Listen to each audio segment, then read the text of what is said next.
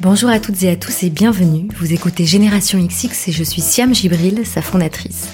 Dans ce podcast, vous découvrirez des parcours de vie, tant professionnels que personnels, des femmes, des projets, qu'ils soient d'entreprise, associatifs ou culturels. Vous écouterez de quoi nourrir votre curiosité et vos questionnements sur les autres, le monde et vous-même. J'espère que chaque écoute vous donnera envie de mener à bien vos projets et participera à ouvrir votre champ des possibles.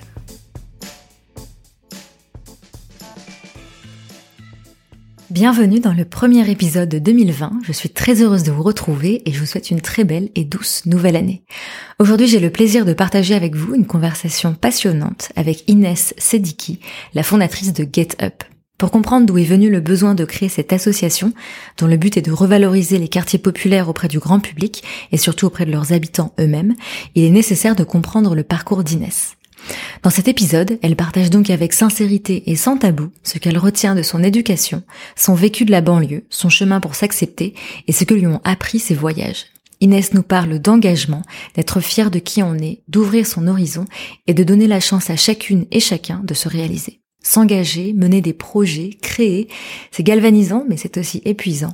Comme toujours dans Génération XX, on parle des hauts et des bas, de chaque aventure professionnelle, personnelle, humaine et de comment s'écouter tout du long. Je suis donc très heureuse que cet épisode inaugure l'année 2020. Je vous souhaite une très bonne écoute et je vous donne rendez-vous sur les réseaux sociaux de Génération XX, notamment Instagram, pour partager vos réactions.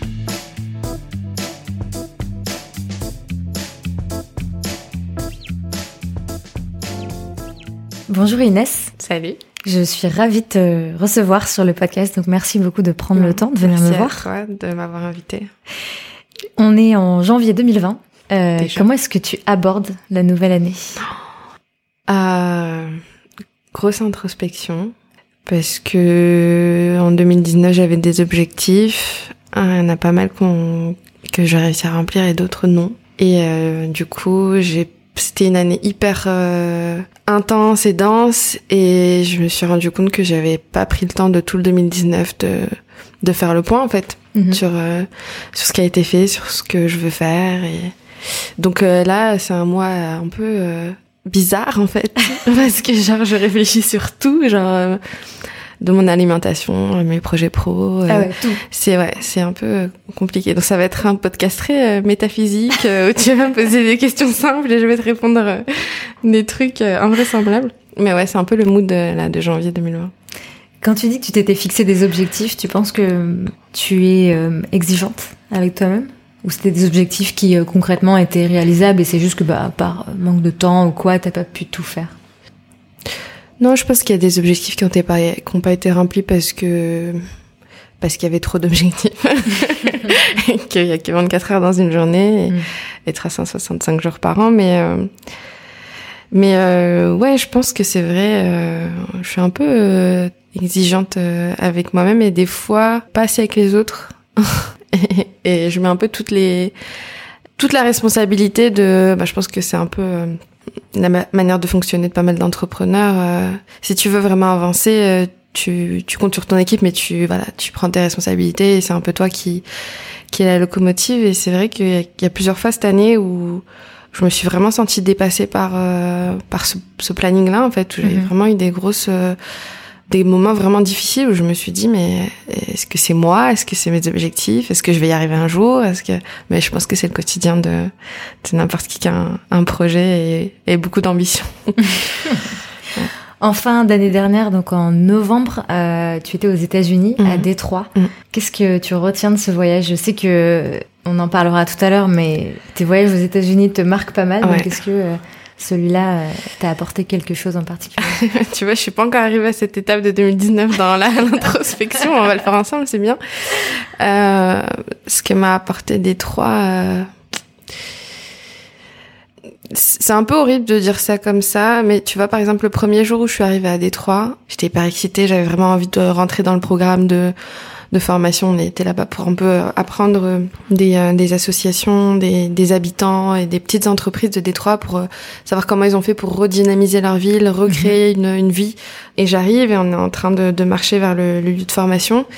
Et là, il y a, on croise le chemin d'un, d'un d'une personne sans abri qui est vraiment mal en point. Genre, il était vraiment malade, il était en train de cracher du sang. Enfin, c'était une, vision assez euh, difficile à avoir en, en mois de novembre. Il faisait très froid ou voilà. Et premier réflexe, parce qu'il y avait un peu la moitié des la moitié de la population qui était européenne et l'autre américaine sur ce programme-là. Et nous, euh, genre, ma copine danoise et moi, on est là, mais il faut trop qu'on appelle les ambulances, euh, qu'ils viennent le chercher, qu'il ait des soins et tout. Et en fait, le mec comprend qu'on est en train d'appeler une ambulance et il nous dit non mais vous êtes euh, complètement euh, taré. Moi, je veux pas d'ambulance. je veux pas me retrouver endetté. Je veux pas me retrouver pourchassé. Je, je préfère voilà rester dans la rue et voir si ça se soigne tout seul plutôt que de me retrouver dans le système qui va me broyer encore plus quoi. Et premier jour de formation de ça donne un peu le, le là quoi. ouais. Et c'est vrai que ça m'a un peu hanté pendant pendant enfin depuis quoi où je me suis dit waouh on est on voilà il y a plein de ça fait un an qu'on est dans l'ambiance gilet jaune retraite et tout et qu'on se bat pour nos droits et parfois on perd un peu le bout on se dit euh, pourquoi on fait tout ça bah c'est justement pour rester dans une société où on n'en arrive pas là quoi où on peut encore se compter sur euh, sur la solidarité euh, sur la société qui nous enfin tu vois et c'est vrai que c'était enfin c'était un des moments les plus marquants du programme. Et puis après ça ça nous a permis aussi rapidement de se poser des questions profondes, de comparer les les modèles de société euh, entre la France et les États-Unis. Et il y a plein de discussions que nous on a ici qui n'ont pas, discussions qu'ils ont là-bas que nous on n'a pas. Et ouais, je pense euh, peut-être ce qui m'a le plus marqué au-delà de tout ça, c'est la capacité qu'on a eue à aborder des sujets hyper difficiles, euh, la race, le racisme, euh, l'intersectionnalité des euh, oppressions, mais aussi euh, voilà, est-ce qu'on se concentre euh, trop sur les mécanismes qui nous oppressent et pas assez sur créer quelque chose qui va nous libérer de tout ça? Et euh, je pense que voilà cet espace où on a pu vraiment parler de tout ça en se respectant, en, voilà, en, en n'étant pas dans dans l'outrage tout le temps ou dans juste tu vois, le débat ou le buzz et vraiment prendre le mhm. temps de se comprendre, je pense que ça a été super, super euh, inspirant et transformant. Transformant? Ouais, transformatif. transformé, quoi. transformé. voilà. Et donc, t'étais avec euh, que des euh, fondateurs et fondatrices d'associations partout dans le monde ou en Europe Non, il y avait des, des fondateurs d'associations, il y avait aussi des chercheurs, des architectes, des journalistes, des gens qui étaient en politique, il y avait vraiment des forces un peu partout euh, sur le spectre euh, de l'engagement quoi. Et de pays différents, il y avait des Grecs, il y avait des, des Danois, des Allemands, des Français, enfin une Française moi, et euh, des Américains d'un peu partout. Et c'était aussi intéressant de voir la vision qu'avait, enfin la différence de vision que pouvait avoir un New-Yorkais et quelqu'un de Détroit, parce que c'est le même pays mais c'est des réalités complètement différentes. Mm. Voilà, donc c'était super enrichissant à ce niveau-là. Bah voilà, tu vois, t'as fait un point de, ton introspection. Je te dois combien Pour euh, pour préparer euh, notre conversation, j'ai lu pas mal d'articles sur toi. Et euh, il y a un article, je crois que c'est sur le site internet Melting Book, qui, qui, commence par la phrase Inès Sediki a une furieuse envie de changer le monde. Est-ce que c'est toujours vrai? Ouais, c'est toujours vrai. mais c'est vrai que tu vois, j'aime bien un peu casser le mythe de, tu vois, par exemple, moi, mon engagement, il vient pas, il vient pas d'un, d'un idéalisme, euh, tu vois, de, de se dire, voilà, j'aimerais bien qu'on, qu'on s'aime tous et qu'on, mhm. il vient plutôt de j'aimerais bien qu'on arrête de se taper dessus ou de, tu vois, de, de créer des, des freins pour les, pour certaines catégories de personnes, etc. Et du coup, c'est vraiment une énergie qui vient de, de l'indignation et de, et c'est un truc que j'essaie de transformer en quelque chose de constructif. Mais c'est vrai que c'est épuisant en fait. Ouais. c'est épuisant surtout quand ton, ton moteur c'est ça. Et, euh, et du coup, j'ai toujours envie, en fait, j'ai toujours envie de, de transformer ces colères, ces indignations, ces moments de, de peine en fait et de voilà parfois de douleur en quelque chose qui va servir à d'autres et, et qui va construire aussi quelque part un, un cadre un peu plus inclusif et positif et voilà, je sais pas si ça répond à ta question. T'as envie de changer le monde, mais c'est dur. c'est C'est fatigant. Il manquait juste euh, la fin de la phrase, en fait. c'est ça.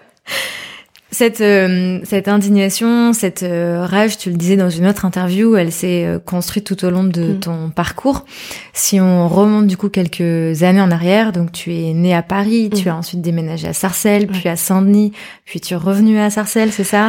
Euh, j'ai euh, j'ai suis revenue pour, Pour ta euh, prépa. ma prépa, mes études, et maintenant j'habite en Seine-Saint-Denis encore à Stein. Quand on te demande justement de parler de cette période-là, euh, s'il fallait que tu la résumes, qu'est-ce que tu dirais? La période jusqu'à quand? De avant que tu avant que tu ailles à, à, à Grenoble. Ah, En gros, hum, tes années euh, où t'es encore euh, ouais. étudiante euh, avec les parents, quoi. Ouais. Donc euh, euh, jusqu'au lycée et ensuite euh, la prépa. Ben, je dirais que c'est un tunnel en fait. C'est un long tunnel de quand est-ce que je vais enfin pouvoir euh, me découvrir et vivre ma vie, et arrêter de faire les choses pour euh, parce qu'il faut les faire quoi. Parce que c'est vrai que j'ai grandi dans une famille où l'école c'était un peu euh, le seul moyen de, en tout cas c'était euh, la voie euh, pour pour réussir en fait, Mhm. pour sortir de pour se créer des opportunités, pour s'ouvrir des horizons, pour peut-être potentiellement être heureux un jour. Et du coup, c'est vrai que mes parents m'ont m'ont beaucoup euh, encouragé dans cette voie-là et euh, ils ont été très ambitieux pour, moi. Donc il fallait que je fasse toujours les meilleures études les meilleures euh, les meilleures options. Donc euh, voilà tu connais allemand latin machin. Et en fait j'ai un peu euh, et puis pareil à côté il fallait faire du sport il fallait faire du- il fallait être prête en fait pour euh, pour après parce qu'après ça allait être dur il fallait être armée. Et j'ai grandi comme ça en fait. Genre après ça va être un peu ça va être la guerre ça va être à un moment j'étais là ouais mais je veux voir après là parce que j'en peux plus en fait. Ça fait euh, 18 ans que que c'est l'école euh, et les notes et les machins et être se préparer se préparer il faut Et y on aller te, maintenant on te le disait que ça allait être dur après? Ouais, ouais. Mes parents me, me, me disaient, euh, voilà, là, t'es, t'es bonne à l'école, euh, t'es dans ta zone de confort, mais tu vas voir dès que tu vas déjà au lycée et puis après le bac, c'est là que les choses vont vraiment se corser et, tu nous remercieras plus tard, quoi. C'était la phrase euh, tout le temps. Et on te disait ce qui allait être dur? C'était hyper vague. Ça allait être dur, mais ça, ça, tu vas quand même devenir médecin ou avocate ou pilote d'avion, mais ça va être dur, mais tu vas quand même y arriver. Et c'était hyper flou et j'étais dans une espèce de truc de, ok, là, ça va être dur. Mais ça va être bien, je sais pas. et du coup, euh, T'es toujours en attente Ouais, d'un obstacle. et, euh, d'un ouais, à un moment, j'avais juste envie d'être moi parce qu'en fait, c'est vrai Mm. que quand on te dit tout le temps ce que tu dois faire et que tu dois faire ci pour avoir plus d'options plus tard ou et qu'on te dit jamais mais réfléchis à ce que tu veux faire, à ce que tu veux être, à... voilà, c'est c'est compliqué. Et j'ai- juste avant de, de partir en, en études supérieures du coup à Grenoble, c'est vraiment c'était ça le le mood. Je me sentais euh, enfermée, frustrée. Je me disais voilà, j'ai vraiment envie de, de commencer à vivre ma vie et, et savoir qui je suis quoi. Tu disais euh, à propos de vivre en banlieue que c'est, euh, je te cite donc, voir des choses que le commun des mortels ne voit pas. vivre en banlieue, c'est habiter dans le réel, percevoir la vraie vie, observer le vrai monde. Ouais. C'est quoi cette vérité dont tu parles, ce vrai monde, cette, euh, ce truc du réel? Qu'est-ce que tu entends par là? Plein de choses en fait. Bah, déjà, quand tu grandis en banlieue, tu grandis avec des gens euh, qui viennent de partout dans le monde, qui sont venus en France pour un million de raisons différentes. Il y en a, c'est des réfugiés politiques, il y en a, ils ont fui la guerre, il y en a, c'est pour des raisons économiques. C'est des regroupements familiaux. Enfin, tu vois, j'avais peut-être 6-7 ans, je savais déjà euh, des choses que d'autres personnes qui vivent dans des milieux plus homogènes ne savaient pas, tu vois. Et du coup, tu grandis avec cette réalité-là déjà. Et puis, euh, il y a des réalités aussi beaucoup moins très difficiles aussi à gérer que tu dois auxquelles t'es confronté très tôt quand tu vis dans des dans des endroits où toutes les difficultés socio-économiques sont concentrées euh, que ce soit les violences conjugales la pauvreté euh, euh, voilà t'as des camarades qui mangent pas chez eux et qui voilà qui te le racontent et qui viennent manger chez toi le soir euh, enfin voilà ce genre de choses. Et c'est vrai que tu grandis en voyant des choses que les autres ne voient pas. Et en fait euh, il y a ça. Et puis il y a mon histoire personnelle aussi du fait que moi j'ai eu beaucoup de chance. J'ai réussi à faire des études supérieures parce que j'avais j'avais déjà j'avais mes deux parents ce qui n'était pas le cas de la plupart des gens autour de moi. Et c'est vrai que j'ai vu au fur et à mesure du fait que j'ai grandi tout ce que c'est ce que les gens voient comme des données statistiques euh, bah elles veulent dire vraiment pour la vie des gens. Quand un seul parent bah tu peux pas te permettre de compter sur ton parent pour faire de longues études. Il faut que tu bosses. Forcément ça réduit ton spectre de possibilités ce genre de choses. Et des fois même si tu sais qu'il y a telle bourse tel truc mais t'as pas le temps en fait parce que tu dois t'occuper de tes frères et sœurs parce que voilà il y a on a on a euh, une certaine quantité d'énergie par humain et on peut pas genre euh, voilà être surhumain tout le temps. Ça je le vois et j'essaie de m'en de m'en souvenir et c'est pour ça aussi que je veux pas pour l'instant, je veux pas partir. J'aime, j'aime bien rester en banlieue parce que ça me reconnecte avec la réalité et surtout avec les choses pour lesquelles je me bats euh, au quotidien. Et voilà, c'est un peu tout ça. Et puis c'est la beauté aussi, hein, euh, la beauté de la, la mixité. Euh, moi, depuis que je suis toute petite, je vois des mélanges que, que je suis pas sûre que tout le monde a vu, euh, pakistanais, congolais, des mariages tu vois, sri lankais, marocain, enfin, tu vois, genre ce genre de, de mélange de de culture qui trouvent des, des atomes crochus euh, là où tu voilà. Et par exemple la ville où j'ai grandi il y a une immense communauté assyro-chaldéenne euh, je crois que c'est la plus grande euh, de France si c'est pas de France. Il y a aussi une des plus grandes communautés juives de France qui a à Sarcelles. Il y a plus d'une centaine de langues parlées. Enfin je trouve ça beau, même si au quotidien c'est pas toujours facile et, et, puis tu vois aussi les crispations que ça peut ça peut créer. Mais je trouve ça beau que que ça existe et ça existe pas partout quoi. Même à Paris, euh, c'est hyper cosmopolite et tout. Mais euh, j'ai pas vu euh, ces fresques que j'ai pu voir en fait euh, à Sarcelles ou ailleurs. Quoi. Par rapport à ce dont on parlait juste avant et ce côté après ça va être dur auquel te préparaient tes parents. À quel moment t'as commencé à mettre le doigt sur justement qu'est-ce que ça voulait dire ça va être dur bah, Déjà, la prépa, ça a commencé à me montrer un peu euh, le fossé qu'il y avait euh, entre moi et les gens qui me ressemblent et le reste du monde.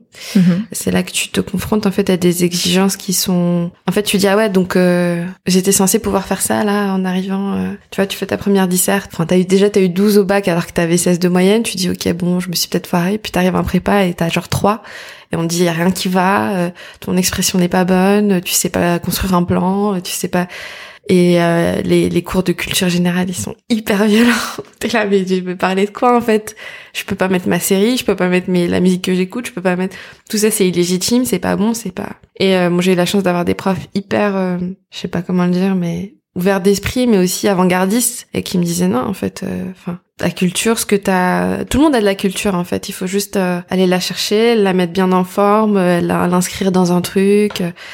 Et euh, ce travail, il a été, il a été hyper important pour moi. Mais c'est vrai que voilà, le choc académique, ça a été le premier choc. Et puis ensuite, le deuxième, ça a été le choc économique, financier. De, enfin, tu fais une prépa, tu fais tout bien. Et puis quand tu as tes résultats, ben pour sécuriser ta place, tu dois déjà envoyer un chèque de 800 balles, voire plus. Hein, ça dépend des écoles. Voilà, juste pour garder ta place pour septembre, quoi. Et après, ben, tu rentres dans un truc où tu dois, si t'as pas la chance de rester en banlieue parisienne, ben, tu dois chercher un appart, tu dois faire un plan sur cinq ans pour financer ton école, prendre un crédit si tu peux. Parce que là aussi, il y a une grosse difficulté. Hein. Il y a plein d'organismes qui sont développés aujourd'hui pour aider les, les étudiants boursiers ou qui n'ont pas de garant à avoir des prêts. Mais quand même, tu te dis, euh, t'appelles ta banque et ta banque te dit, euh, non, en fait, tu n'es pas éligible à un prêt. Ouais, mais j'ai une super école. Ouais, mais non. Tu peux, non, ça ne nous intéresse pas. Tu vas avoir ailleurs, quoi.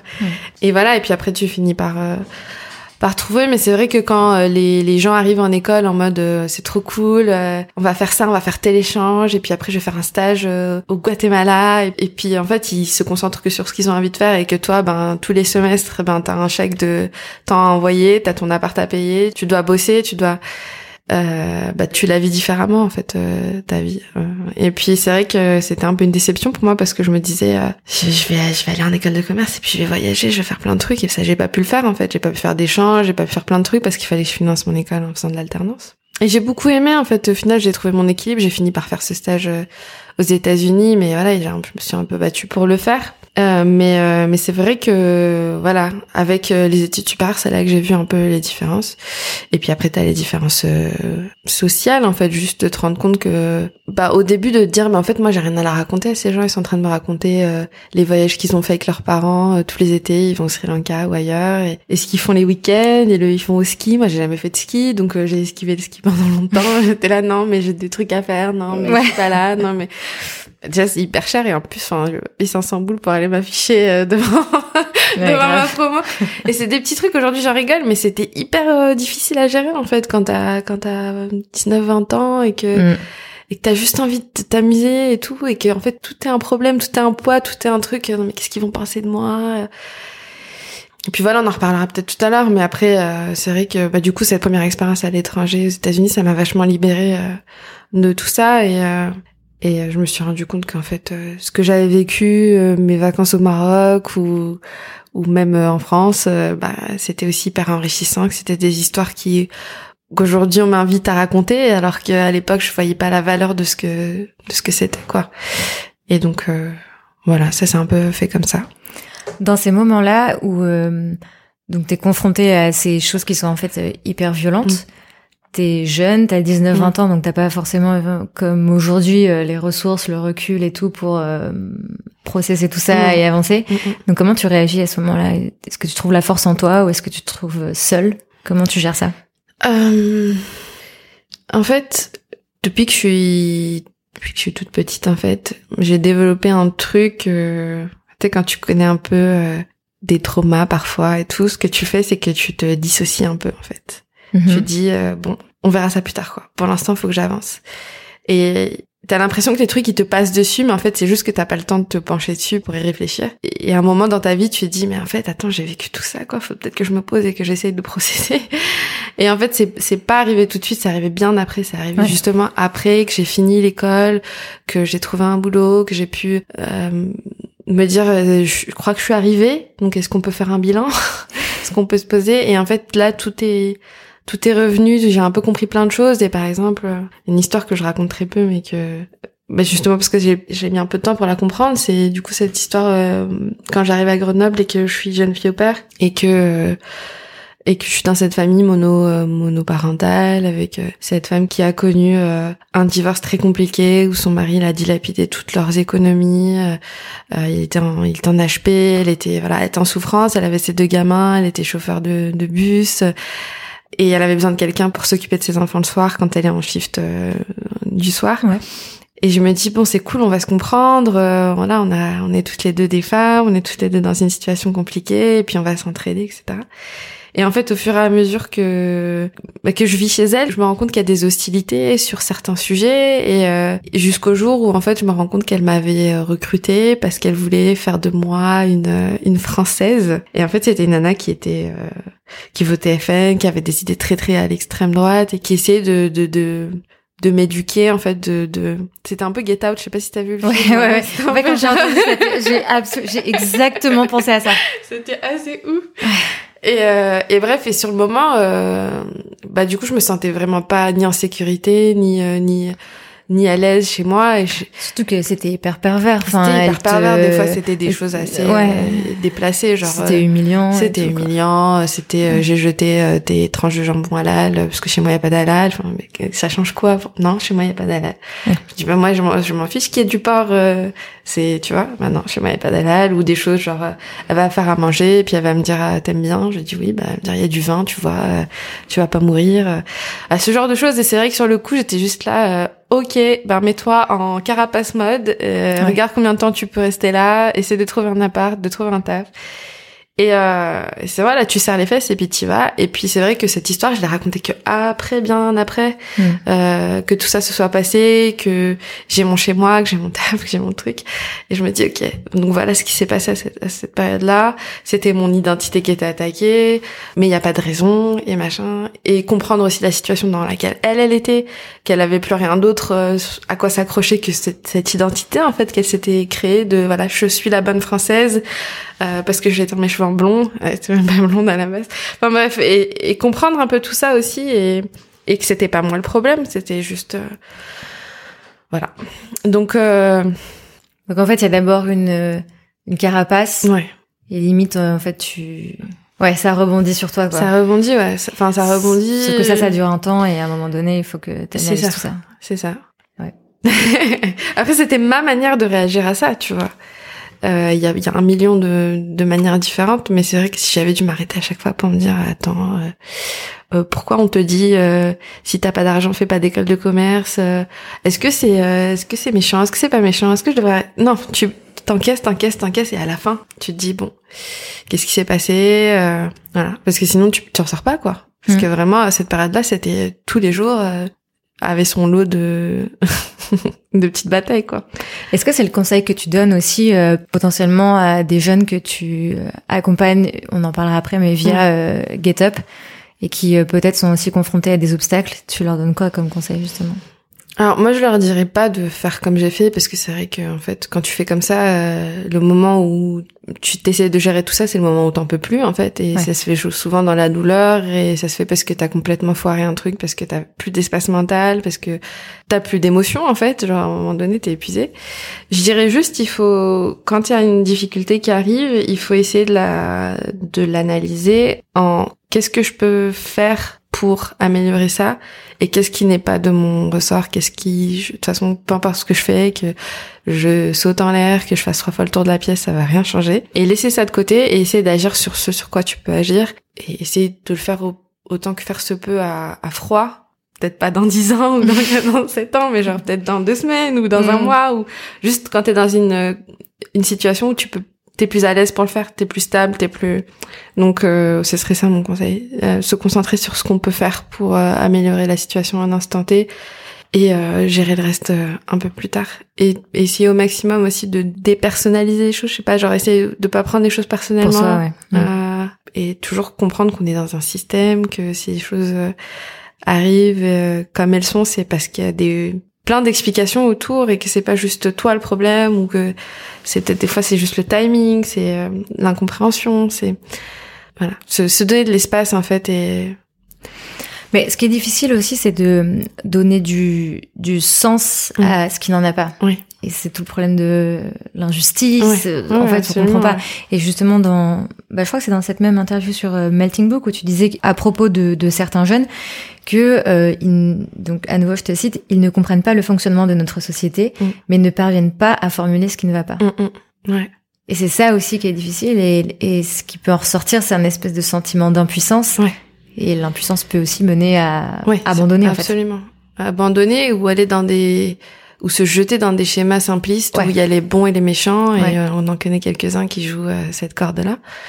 Mais euh, ouais, absolument. C'est pour ça que c'est fondamental dans ce qu'on fait. Je, on en reparlera, je pense, plus tard avec euh, la question sur GitHub, mais de comprendre en fait le monde dans lequel on vit, euh, les règles de notre société et le fait que, par exemple, il y a certaines difficultés qu'on peut rencontrer quand on est issu de l'immigration nord-africaine ou autre en France et que c'est des difficultés que d'autres types de populations qui sont peut-être plus privilégiées euh, ici rencontrent dans d'autres pays et que c'est juste une histoire de système, de, de, de, système économique, de système capitaliste, de système euh, où les gens ont besoin d'une hiérarchie, de créer des euh, des gens qui ont plus de droits et des gens qui en ont moins. Enfin voilà, tu vois, c'est c'est quelque chose de de tragique, mais mais de très humain, de très en fait ça a toujours existé. Et quand tu comprends ça, ben t'es plus armé en fait pour mhm. euh, pour avancer, pour te protéger, mais aussi pour agir si t'as envie. Parce que je pense euh, moi aussi que agir c'est une des meilleures manières de de se guérir de plein de choses en fait et de se enfin après créer une asso c'est pas une thérapie mais j'espère pas.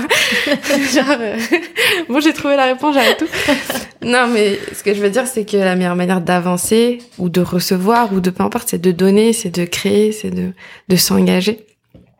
Et euh, c'est pour ça qu'on travaille beaucoup sur la question de l'engagement euh, avec GitHub. Un mot qu'on a pas mal utilisé aussi depuis tout à l'heure, c'est le mot identité. Mm. Quel a été ton rapport à l'identité dans ton parcours?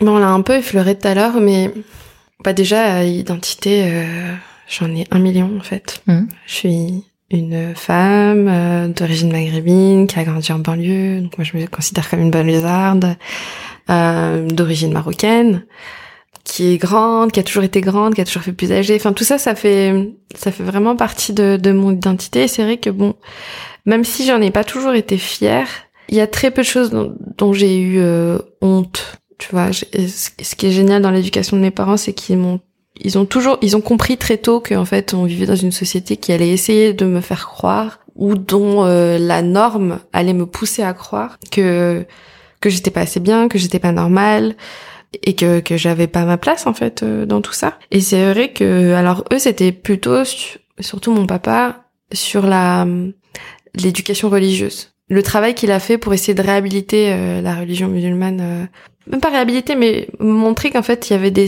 il y avait des des, des philosophies, des histoires, une culture, etc., qui étaient valorisables et, qui, qui avaient un apport, par exemple, tu vois, genre l'Andalousie, l'apport scientifique et philosophique, etc. Et en fait, euh, ce travail-là, il m'a donné un outil, une clé pour me défendre à chaque fois que j'avais l'impression que, euh, que j'étais pas assez bien ou que ce que j'étais c'était euh, c'était pas validé par la société parce que c'était minoritaire. Ouais. Et donc euh, c'est vrai que c'était une barrière, une défense en fait que j'avais et que j'aurais peut-être pas été là aujourd'hui sur une autre question, la question de des quartiers populaires et de d'être une femme, etc. Si j'avais pas eu cette première éducation là ou ce premier, tu vois, pilier là en fait. Et voilà, et du coup, euh, bah, apprendre à, à comprendre, à, accepter et à trouver un équilibre entre toutes ces identités-là, bah, c'est l'histoire d'une vie en fait, parce que euh, déjà, tu te rends compte de tes identités par opposition, généralement, tu vois. Moi, j'ai compris que j'étais banlieusarde quand j'ai changé de milieu social. Mm. Euh, et puis après, j'ai compris que c'était aussi une richesse, etc. Plus tard, t'apprends que t'es une femme quand tu vois, euh, voilà, les inégalités avec les hommes, etc. Ou le, la différence de traitement. Et tu vas découvrir des identités au fur et à mesure de ta vie, quand tu vas devenir maman, quand tu vas ou pas, hein, hmm. ou quand tu vas devenir pas maman, justement, quand la question va se poser, ça va être aussi une partie de ton identité. Euh, voilà, je suis une non-mère ou j'ai pas envie d'avoir d'enfants. C'est une question que moi je me pose beaucoup maintenant. Hmm. Est-ce que j'ai envie d'être maman un jour Enfin voilà, du coup j'avais j'avais ce premier exercice et c'est vrai que j'essaie d'appliquer ça tout le temps sur toutes mes identités, tout tout tout ce qui me constitue en fait pour euh, essayer d'être à peu près en, équilibre avec tout ça et de m'accepter et parce que je pense que c'est la clé pour avancer en fait. Tu disais tout à l'heure que euh, donc jusqu'à ce que tu fasses tes études supérieures, c'était un, un, tunnel où on te demandait pas forcément ce que toi tu avais euh, envie de faire. C'est ensuite en école, euh, quand tu as commencé à faire des choix sur ton orientation, mm. que ben, commençait à se mm, mm, profiler cette identité professionnelle, en tout cas. Euh, donc tu l'as dit tout à l'heure, pour des raisons euh, surtout euh, financières, tu choisis de faire un apprentissage. Ensuite, tu te rends compte qu'en fait, euh, c'est pas finalement euh, ce qui te convient, et euh, grâce à une maître de stage qui qui te comprend et qui t'accompagne. Elle m'a pas forcément compris justement. ah ouais. C'est quoi cette génération qui veut voilà chercher Qui a pas compris ton choix, mais qui a compris ton, mon besoin, besoin voilà, et qui m'a surtout fait confiance en fait et qui m'a laissé au sein de voilà de, de dans le cadre de cet apprentissage de changer d'orientation, voilà, découvrir d'autres choses. Et, euh, et je pense qu'elle m'a aussi pas mal euh, sauvée euh, euh, à ce moment-là, parce que ouais, c'était c'était hyper frustrant de se dire euh, j'ai fait tout ça pour ça quoi. Est-ce que je, suis vraiment heureuse? Est-ce que c'est vraiment ce que j'ai envie de faire toute ma vie? Mais oui, voilà, je t'ai coupé. non, mais c'est parfait. Et donc, euh, je, je, voulais arriver à, à, ce moment où, où tu vas à New York. Ouais. je te posais la question de l'identité juste avant parce que ce que j'avais lu, c'est mm. que à propos de ton voyage à New York, c'est la première fois qu'on te considère comme 100% mm. française mm, et qu'en même temps, euh, tu te rends compte aussi que ton identité telle que toi tu l'as vécue, ben en fait, t'as as plein de points communs avec des gens qui sur place ont pas les mêmes caractéristiques d'identité, mais partagent euh, une histoire commune ou en tout cas des ouais, un vécu, une façon de d'interagir avec la société, etc ça t'apporte euh, beaucoup. Mhm. Est-ce que tu saurais euh, retranscrire justement un peu ce que tu ressens à ce moment-là euh, quand tu arrives donc donc à New York et plus précisément à Harlem? C'est quoi vraiment le, le, sentiment que tu ressens à ce moment-là? Et t'avais quel âge aussi d'ailleurs à ce moment-là? J'avais 23, 23. ok. ce que je ressens, bah, déjà en fait, je pense que c'est tout était très biaisé parce que aller euh, à New York, c'était juste mon rêve en fait. Mm. Et de tout ce parcours-là, c'était un peu le bout parce que c'était la fin euh, du cursus, euh, tu vois, de l'école et tout. Et c'était même pas nécessaire en fait, je l'ai rajouté parce que c'était ma seule manière en fait d'aller aux États-Unis. Je pouvais pas faire de stage, de d'échange académique, etc. Et en fait, euh, quand je monte dans l'avion déjà, je, pleure parce que je me dis putain, je vais aller aux États-Unis là. Oh, c'est vraiment le seul truc genre c'est pas mes parents qui m'ont dit de le faire, c'est pas la société qui m'a dit de le faire, c'est voilà, c'est pas le truc à bien faire, c'est le truc que moi j'ai envie de faire. Et il y avait déjà ce sentiment assez euh, assez fort. Et je me rappelle, j'arrive, il est hyper tard. Euh, L'avion, il atterrit à une heure du mat, un truc comme ça. Je prends euh, le métro, j'entends les gens parler. Et tu prends le métro à, à Jamaïca, c'est un quartier assez plutôt afro-américain. Et du coup, euh, il y avait des mecs en baggy avec des casquettes qui sortaient du basket et qui parlaient, qui débriefaient leur match. Et je me sentais dans les clips que je regardais, je me sentais dans les films que je regardais. Je me là, putain, ils existent vraiment ces gens-là et tout. et je me souviens, j'ai pas dormi ce soir-là. Je suis arrivée à Harlem chercher mon appartement. Tout me fascinait, euh, le, le fait qu'il y avait des gens dehors qui jouaient aux cartes, que c'était la musique que j'écoutais chez moi avant de monter dans l'avion, euh, qui, qui était jouée dans les voitures. Enfin, et je me souviens, j'ai pas dormi, je regardais par la fenêtre. Ça, je suis vraiment aux États-Unis et tout. Donc euh, c'est vrai que bah il y avait ce, cette dimension là déjà de personnellement avoir accompli quelque chose qui me faisait plaisir à moi à toi ouais et qui était bah, de l'ordre de la réalisation personnelle en fait genre, mm. euh, et puis après euh, moi j'étais pas du tout allée chercher euh, je sais pas un déclic pour créer quelque chose j'étais vraiment allée là-bas parce que c'était mon rêve et que j'avais envie de d'aller voir euh, tout ce qui était euh, Malcolm X mais aussi d'aller regarder écouter un concert de sortir de voilà et c'est vrai que l'aspect euh, associatif et, et peut-être tout ce qui est un peu plus personnel, je, je, je le voyais pas arriver. Et ce que j'ai trouvé en fait euh, en m'intégrant un peu à Harlem et en, parlant avec des jeunes de mon âge et tout, et en me rendant compte qu'on avait des vécus similaires, c'est déjà oui, euh, ben on n'est pas on n'est pas tout seul. et c'est pas parce que je suis une arabe en France, c'est parce que je suis une minorité quelque part. Et puis après il y a plein de choses qui m'ont inspiré. le fait qu'aux États-Unis, ben, il y a des héros noirs des civil rights, alors que on n'a pas vraiment ça en France. Donc il y a, y a, un million de choses, euh, un million de questions que je me suis posées, un million de remarques que je me suis faites. Mais globalement, c'était beaucoup d'inspiration, beaucoup de confiance en moi aussi, et d'espoir en fait sur euh, ce qu'on pouvait faire euh, en France avec tout ce que j'avais compris là-bas en fait. Voilà, donc ça aurait pu m'arriver ailleurs, je pense, je sais pas, mhm. mais c'est mais c'était là-bas parce que j'avais envie d'y être quoi. Voilà.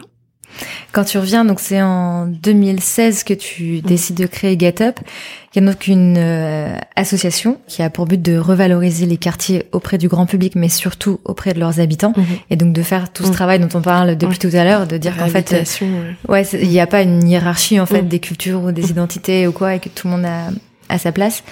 À ce moment-là, Get Up, tu le fais pas à temps plein.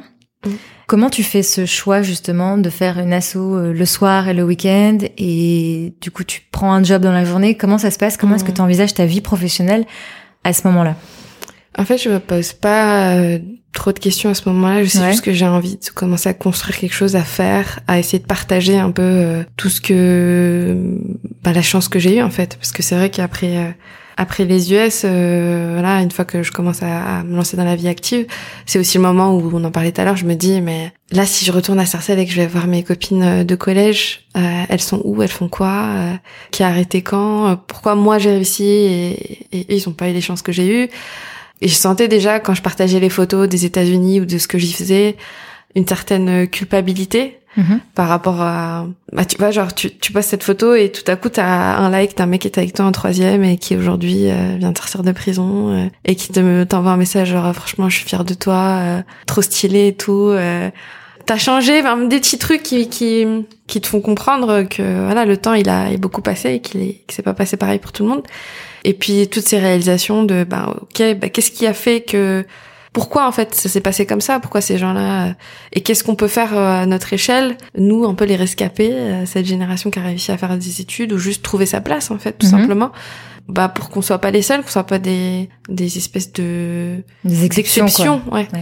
Et du coup, bah voilà, du coup c'était vraiment quelque chose de un besoin en fait quand j'ai créé GetUp et je me suis pas posé la question est-ce que je vais en vivre ou pas? Et, d'ailleurs je, pense pas que je vais en vivre cette année j'étais à plein temps sur l'assaut, mais pour essayer de pérenniser, créer un business model, qu'on puisse recruter.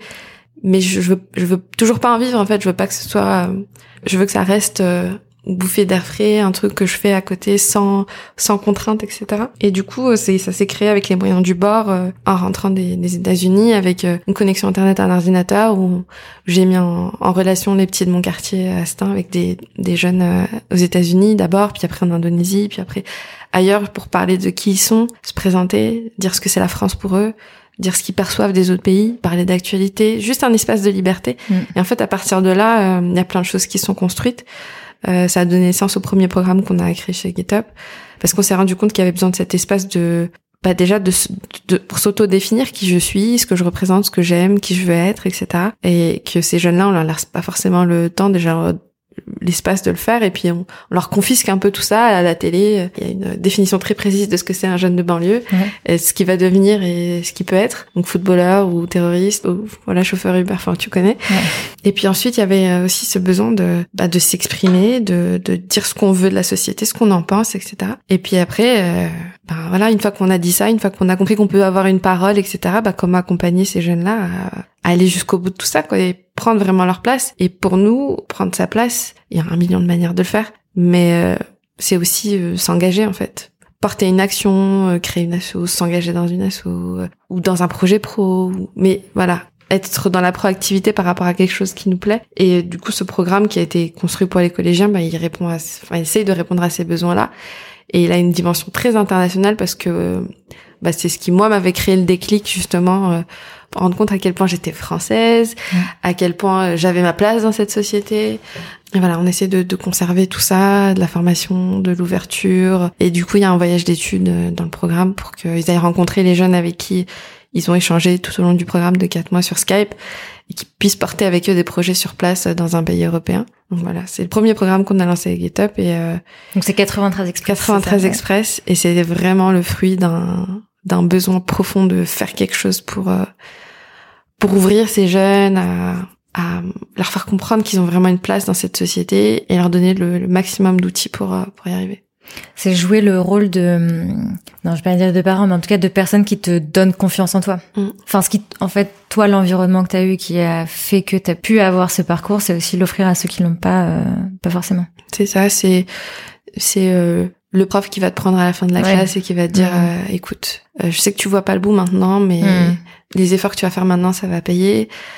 c'est la rencontre avec un entrepreneur euh, qui parle le Wolof comme toi ou qui qui dont la maman a la même histoire que la tienne et qui t'explique qu'il a créé sa chaîne de restaurant euh, et, et, que tu peux le faire aussi.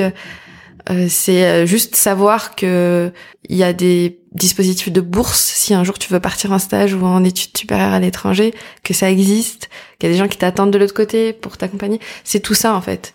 Euh, et puis c'est une communauté. Euh, moi je me souviens, il y avait un petit qui avait fait euh, l'édition 2019 du 93 Express, et on leur demande un peu ce qui les a le plus aidés. Et je me souviens, ça m'avait beaucoup marqué. Il m'a dit, j'avais l'impression de pour une fois faire partie de quelque chose, d'un groupe, d'avoir trouvé ma place quelque part. Et c'est pour moi c'était le plus important sur ces, ces quatre mois-là, c'est de sentir que I belong quoi, comme ils disent les mmh. Américains, mais que voilà, je, je, faisais partie de quelque chose, alors que je me sentais toujours à l'extérieur de tout. Ouais, ce sentiment de, de communauté quoi. Ouais, une autre euh, question que je me posais euh, en réfléchissant à justement euh, toutes les actions que tu mènes, tu dois voir les résultats et c'est hyper encourageant pour toi. Et en même temps, tu dois aussi voir la façon dont, dans les médias, la façon dont on parle de la banlieue n'évolue pas. Et ça, comment est-ce que ça joue sur ton action? Est-ce que c'est parfois démoralisant? Est-ce que ça te donne encore plus envie de faire? Est-ce que tu sens qu'il faut aussi il y a une dynamique à changer pour reprendre le contrôle de, comme tu disais tout à l'heure, la façon dont on parle de la banlieue quand on en vient. Comment tu gères tout ça? Bah, Je pense que déjà, nous, on a fait un, un choix euh, sur les destinataires de, de notre action prioritaire. Tu vois, c'est que tu peux te battre toute ta vie pour dire le traitement médiatique des quartiers populaires, des gens issus de la diversité. Euh, tu sors des chiffres euh, tu, tu fais des pétitions, tu fais des machins, et au final, euh, bon, euh, ça bouge pas quoi. Euh, ou tu peux essayer de travailler avec les gens qui sont bah, les sujets de toutes ces polémiques là, et on a oublié, mais en fait, si on te rappelle, on te dit toute ta vie que t'as un potentiel délinquant, que tout ce qu'on fait pour toi c'est de la charité et que voilà, tu restes à ta place, même si euh, à côté euh, tu sais qu'il y a un problème, bah tu vas finir par intérioriser tout ça. Mm. Et en fait, nous le choix qu'on a fait, c'est de, de, travailler pour que en fait pour moi, il y a c'est plus fort de faire comprendre à cette jeunesse que il faut qu'elle se libère de de ces discours-là et que elle elle soit fière de qui elle est et qu'elle avance euh, le plus loin possible en disant d'où elle vient, et que ça va plus changer les choses que euh, vouloir convaincre Robert euh, qui regarde BFM que tu n'es pas ce que BFM dit que tu es. Mhm. Parce que le jour où voilà Robert il va te rencontrer, ben peut-être que ça va bouleverser tout ce qu'il a toujours pensé euh, de toi et, et qu'il en parlera autour de lui, tu vois, ou pas, tu vois, en vrai. Mais c'est vrai que pour moi, plus de gâchis à ce que tous ces jeunes croient qu'ils n'ont pas de valeur que les gens qui pensent qu'on qu'on en a pas, tu vois. Donc tu dois choisir aussi euh, tes batailles. Euh. Faut choisir ses batailles et, et les externalités positives de ce qu'on fait. Je pense que c'est aussi que les gens comprennent euh, aussi remettre en question leurs leurs clichés et et ça m'est arrivé même personnellement dans les milieux dans lesquels j'ai fréquenté qu'on me dise ah je savais pas que c'est hyper désagréable à entendre mais d'un point de vue micro tu tu te dis que ok ben ça fait partie du changement. On m'a dit voilà tu t'exprimes bien pour une une nana de banlieue ou euh, ou c'est vrai que j'avais jamais rencontré euh, quelqu'un euh, avec cette position là sur tel débat qui était capable de formuler un argument. Je veux pas dire quel débat parce que voilà.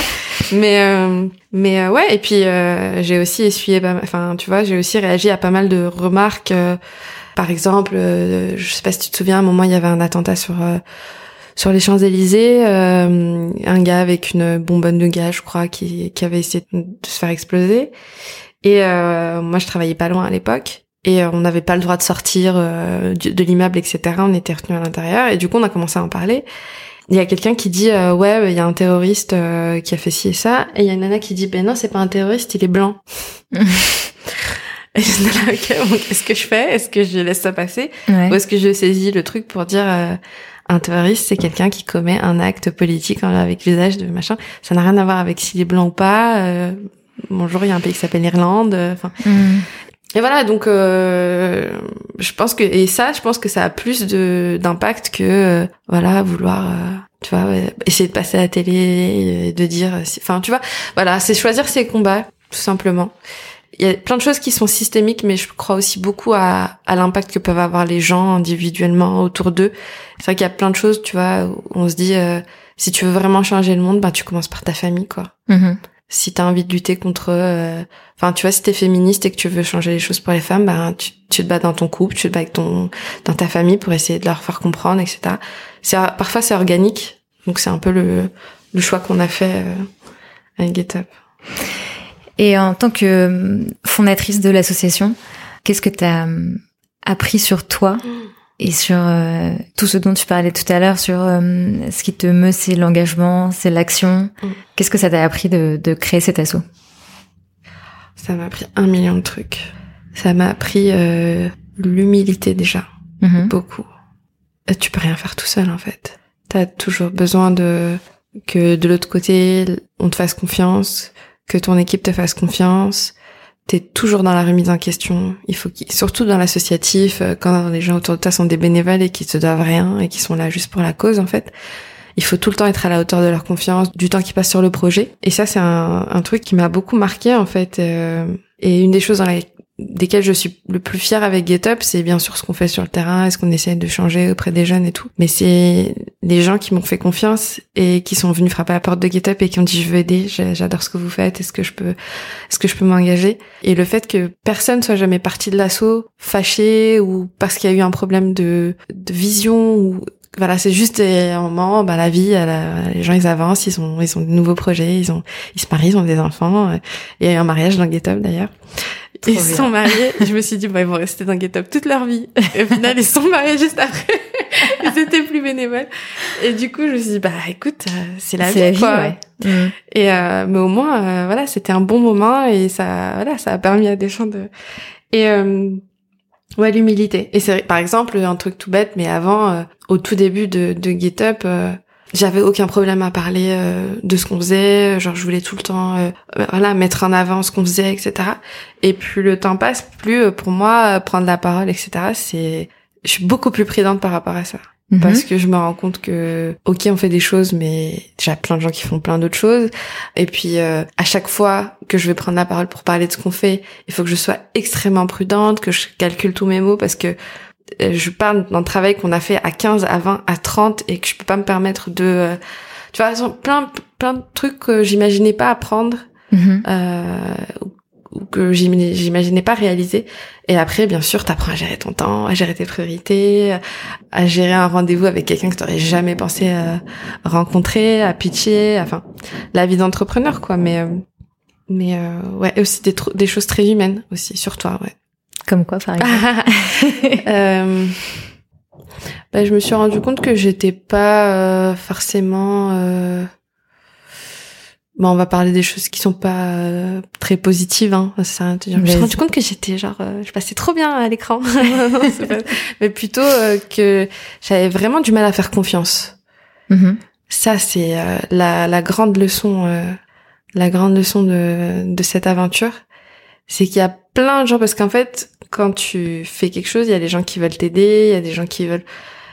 Et en fait, j'avais énormément de mal à, à, travailler en partenariat ou au début parce que j'ai du mal à faire confiance aux gens, j'ai du mal à et puis euh, il a. Parce que tu comptes beaucoup sur toi? Parce que je compte beaucoup sur moi, mais parce que j'ai aussi beaucoup été déçue et que mm. du coup ça fait aussi. Enfin, tu vois, la dissociation, c'est aussi de se dire euh, ok, il y a toi, il y a le reste du monde, et c'est toi la priorité et voilà. Et à part deux trois exceptions, euh, ta mère, ton père, machin, tu passes avant et, et voilà. Et tout le reste te guide dessus. Et en fait, bah, j'ai réappris à travailler avec des gens que je connaissais pas, à faire confiance, à maintenir des partenariats. Et du coup, ça m'a aussi appris à, à redonner de la valeur à, à l'amitié. Ça, ça chamboulé plein de trucs aussi dans ma perception d'un couple. Enfin, tu vois ce que je veux dire? Donc vraiment euh, une belle expérience qui s'est parfois fait un peu dans la dans la douleur, hein, mais euh, c'est une aventure euh, autant euh, entrepreneuriale qu'humaine en fait. Cette année, en donc 2020, tu seras aussi à 100% sur GetUp Non, j'aimerais bien euh, reprendre un peu de recul mm-hmm. pour retrouver l'inspiration et le la pertinence du début en fait. Parce que tu vois, quand on a créé GetUp, je savais exactement pourquoi et je savais exactement où je voulais aller. Et c'est aussi ça qui nous a permis de d'aller très vite. C'est parce que tu vois, j'avais envie qu'on puisse parler librement dans tous les euh, titres de programmes. Il y a, il y a de l'argot, il y a cette volonté de s'assumer complètement, etc. Et ça, c'est quelque chose qui nous a différencié pas mal et euh, qui a fait que les gens se sont vraiment identifiés, qu'ils ont commencé à venir rapidement, qu'on ait parfois pas besoin d'expliquer par trois phrases qu'on voulait faire quand tu dis after work du, bendo. Les gens comprennent où tu mmh. veux en venir, tu vois. Mmh. Et c'est vrai que quand tu, bah, t'es dans l'opérationnel, le partenariat, la com, même la stratégie, le levée de fonds, bah tu perds, tu te perds un peu dans tout ça et et c'est pour ça aussi que je veux pas en vivre, c'est parce que je veux garder en fait cette fougue, ce truc de se dire euh, faut vraiment que ça, ça serve à quelque chose, faut vraiment que ça bouscule, faut vraiment que ça que les gens sentent que c'est la maison, que c'est leur espace, que ça leur appartient. Et c'est vrai que c'est pour ça que pour moi 2020, je pense que je vais plus travailler sur de nouveaux projets euh, avec GitHub, mais aussi, euh, bah, vu qu'on va pouvoir recruter maintenant pas mal, ben, me libérer un peu de tout ce qui prend de la place, euh, euh l'admin, tout ça, machin, et vraiment retourner dans la, la créativité du truc et, et l'aspect aussi un peu militant en fait de ce qu'on fait et, mm et refaire bouger les lignes, quoi. Parce que tu n'avais pas forcément en tête quand tu as créé l'association qu'il y avait bien sûr l'action, l'engagement, mhm. l'impact, mais aussi derrière toute la structure en fait. Ouais. Ça, on n'avait pas du tout euh, pensé à ça. On, y était allé, enfin, au début toute seule, et puis après les gens sont sont greffés. Euh, premier bénévole de l'association, il s'appelle Abdesamad Yousfi, il est encore, euh, il est vice-président maintenant. On s'est pas posé un million de questions, quoi. On y est allé et on s'est dit, ben, on verra ce que ça donne. Hmm. Tant que ça fait plaisir aux gens, que ça leur fait du bien, que ça leur donne des ressources et des outils et tout. Et puis après, la question, elle est venue bah, l'année dernière, il y a un an et demi on s'est dit bon bah là on a trois programmes, euh, on a plein d'ambitions, mais on peut pas continuer comme ça à juste être des bénévoles et, et se tuer la santé. Moi je me rappelle qu'il y avait des nuits où je me réveillais en pleine nuit.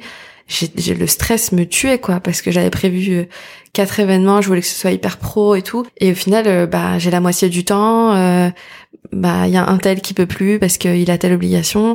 Et au final ça a retombé sur moi et c'était hyper compliqué. Et du coup je me suis dit bah qu'est-ce que tu veux maintenant? Est-ce que c'est trois ans d'une belle expérience et je sais pas t'écris un bouquin et t'arrêtes? Mm-hmm. euh, soit est-ce que tu veux que ça continue que ça grandisse que ça serve le maximum de gens? Et dans ce cas-là bah tu prends un an et et tu vois comment on peut faire ça quoi.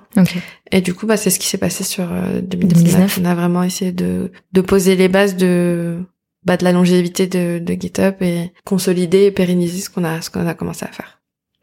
Qu'est-ce que tu as comme plan pour GitHub?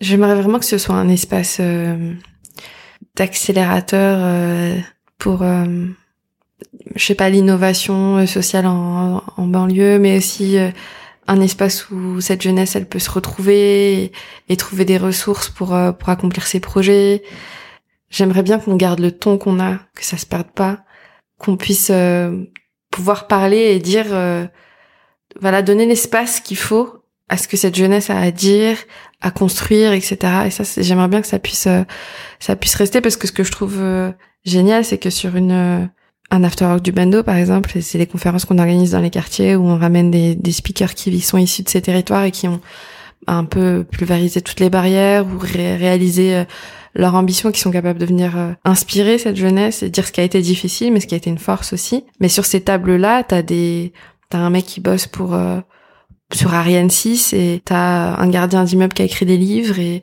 sur un autre plateau t'as Assa Traoré et l'autre t'as le mec qui a réalisé le clip de Booba. Enfin, c'est cette richesse et, et ce ton et cette vision et, et être capable de continuer à, à retranscrire et montrer euh, bah, les mille visages euh, qu'il y a dans nos quartiers et, et, les mille et une possibilités euh, pour ces jeunes-là d'accomplir des grandes choses et de marquer leur génération. Quoi. Je sais que dans plusieurs interviews, tu as pas mal parlé du fait de créer des ponts. Mm. C'était hyper important pour toi. Comment est-ce que tu imagines justement les ponts entre euh, la banlieue et... En tout cas, entre les gens qui viennent de banlieue et les gens qui viennent pas de banlieue? Ouais. Bah, J'aimerais bien que qu'il y en ait plus déjà des échanges. J'aimerais bien mhm. que GetUp ça continue d'être un pont entre les gens euh, qui sont euh, intramuros et qui aimeraient bien travailler avec des jeunes euh, de quartier populaire ou des personnes de quartier populaire et qui savent pas comment s'y prendre, comment présenter la chose, comment réfléchir à la chose. Parfois, il y a beaucoup de maladresse dans la manière dont les gens se parlent et se parce que eux aussi ils projettent euh, sur les jeunes de banlieue une idée de ce qu'est euh, le jeune de banlieue. Donc c'est euh, ça. Donc on a travaillé avec pas mal de partenaires, par exemple sur la création d'événements, ce genre de choses il y a plein de choses où on a dû mettre des stops quoi. Non si si tu dis ça comme ça ça peut s'apparaître à du paternalisme là t'es en train de dire euh, mm. ce que ces gens doivent être enfin tu vois il y a plein de choses euh, qui sont vraiment de l'ordre de la maladresse ou de déconstruire aussi euh, les, les préjugés. Et j'aimerais bien que GetUp aussi puisse permettre de changer la dynamique avec laquelle on s'adresse au quartier. Tu vois par exemple encore aujourd'hui, la majorité des gens qui viennent nous voir pour essayer de travailler en banlieue, ils veulent euh, partager une opportunité ou ils auront genre deux places pour euh, dans un programme pour des gens de banlieue, etc. Euh, ou je sais pas une session de, de pitch pour trouver du taf, ce genre de mhm. choses. Mhm.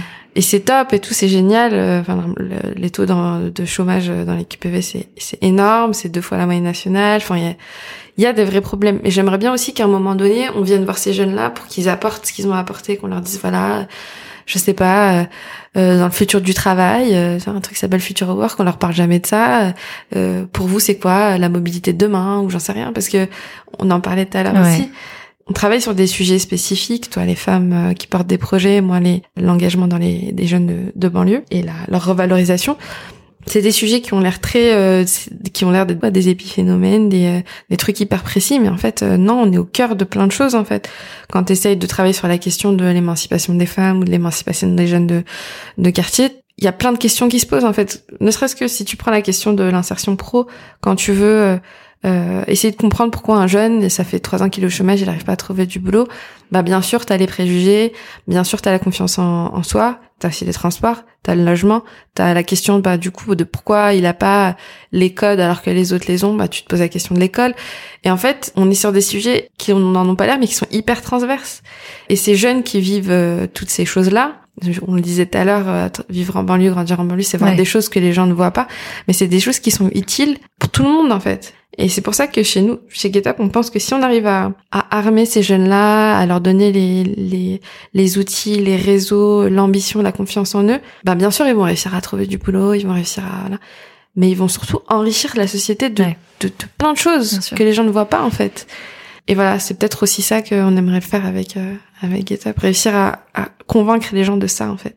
En fait aussi peut-être rassembler du coup des gens d'horizons différents, mais sur des sujets qui touchent à tout le monde, comme tu disais, comme euh, euh, les transports, la ville, construire la ville, l'écologie, enfin qui sont aussi des questions qui. Et il y a plein de débats de de de société, de société qui qui en fait se passent en banlieue, parce que tu vois par exemple toutes les les nouveaux campus d'entreprise, euh, les nouveaux gros projets. Euh, ça se passe dans le Grand Paris, ça se passe pas euh, rue de Rivoli, tu vois. ça se passe euh, à la pleine Stade de France, ça se passe de l'autre côté du périph', là où il y a encore des espaces, là où il y a encore des espaces verts aussi. Il y a plein de projets qui qui sont en train de de déboiser ce genre de choses. Et la question du développement durable, ben c'est manger bio et tout, mais c'est aussi ben, aller préserver ces espaces-là dans nos quartiers, quoi, dans nos dans nos banlieues.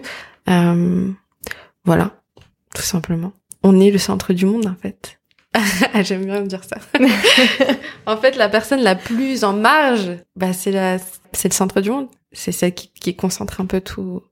Donc en fait, la femme, euh, je sais, tu peins le truc à femme noire handicapée qui vit au fin fond de, bah en fait c'est, c'est à elle qu'il faut parler. Mm. C'est elle qui sait tout. Qui concentre tous les sujets. Pour euh, aller vers la fin de notre conversation, est-ce que tu, tu veux bien partager quelque chose qui t'a inspiré récemment, quelque chose qui te que t'aimerais justement partager avec toutes celles et ceux qui nous écoutent, que ce soit euh, une lecture, un film, une euh, rencontre, un programme, euh, peu importe. Parce que moi, plein de choses. Tu vois là, par exemple, en préparant cette ce, podcast, je suis allée écouter aussi beaucoup ce que ce que t'as fait. Et je pense, euh, ben bien sûr, à l'écouter Génération XX, mais euh, je pense plonger dans les sujets dans lesquels on, on sent qu'il y a quelque chose qui se passe, tu vois. Genre, euh, si tu sais que à chaque fois que tu parles de euh, de telle expérience ou de tel sujet, ça vibre un peu, tu sens qu'il y a quelque chose, aller creuser ça, quoi. Il y a des podcasts de plein de choses maintenant, il y a des il y a des articles, il y a des documentaires, il y a des ressources incroyables sur euh, sur les réseaux sociaux, mais ça peut aussi être euh, reconnecté avec euh, avec une passion, avec un truc que tu fais qui te fait sentir bien et complète, tu vois. Et moi, par exemple, c'est le chant en fait. Mm-hmm. Moi, j'étais trop passionnée de chant quand j'étais euh, quand j'étais euh, toute petite et j'ai commencé à, à, chanter dans une chorale à l'époque à Sarcelles. J'étais au conservatoire, donc j'apprenais à jouer de la guitare et tout. Et à un moment, ça devenait trop prenant et ça devenait trop euh, ça me déconcentrait de tout et je me souviens que mes parents m'avaient dit écoute quand je leur ai dit que je voulais être chanteuse ils m'ont dit écoute tu fais ton bac plus 5 et tu leur parles de ça parce que non parce que en plus les chanteuses que je chantais, enfin c'était pas forcément du goût de, de mes parents. Et c'est vrai que ça a toujours été hyper enfoui en moi et à chaque fois que je voyais quelqu'un chanter ou que il y a des trucs que je supportais plus, genre je pouvais pas regarder The Voice, ce genre de choses parce que ça me ah ouais, parce que ça me ramenait à à cette enfin tu vois, à cette ouais, à ce truc que tu avais pas exploité quoi. et du coup ben depuis euh, depuis un an et demi là, j'ai repris le chant. Mm-hmm. Et c'est encore très dur, tu vois, de chanter devant des gens et tout. Mais euh, mais j'ai vraiment l'impression de, me, de me reconnecter à moi et de de grandir. Et la dernière scène que j'ai faite, c'était la semaine dernière, mhm. dans le cadre d'un truc qui s'appelle euh, The More Factory. Ils organisent des Lost Jams euh, tous les mois à Paris, euh, où t'es sur scène euh, devant une trentaine de personnes. Ça reste intimiste. Mhm.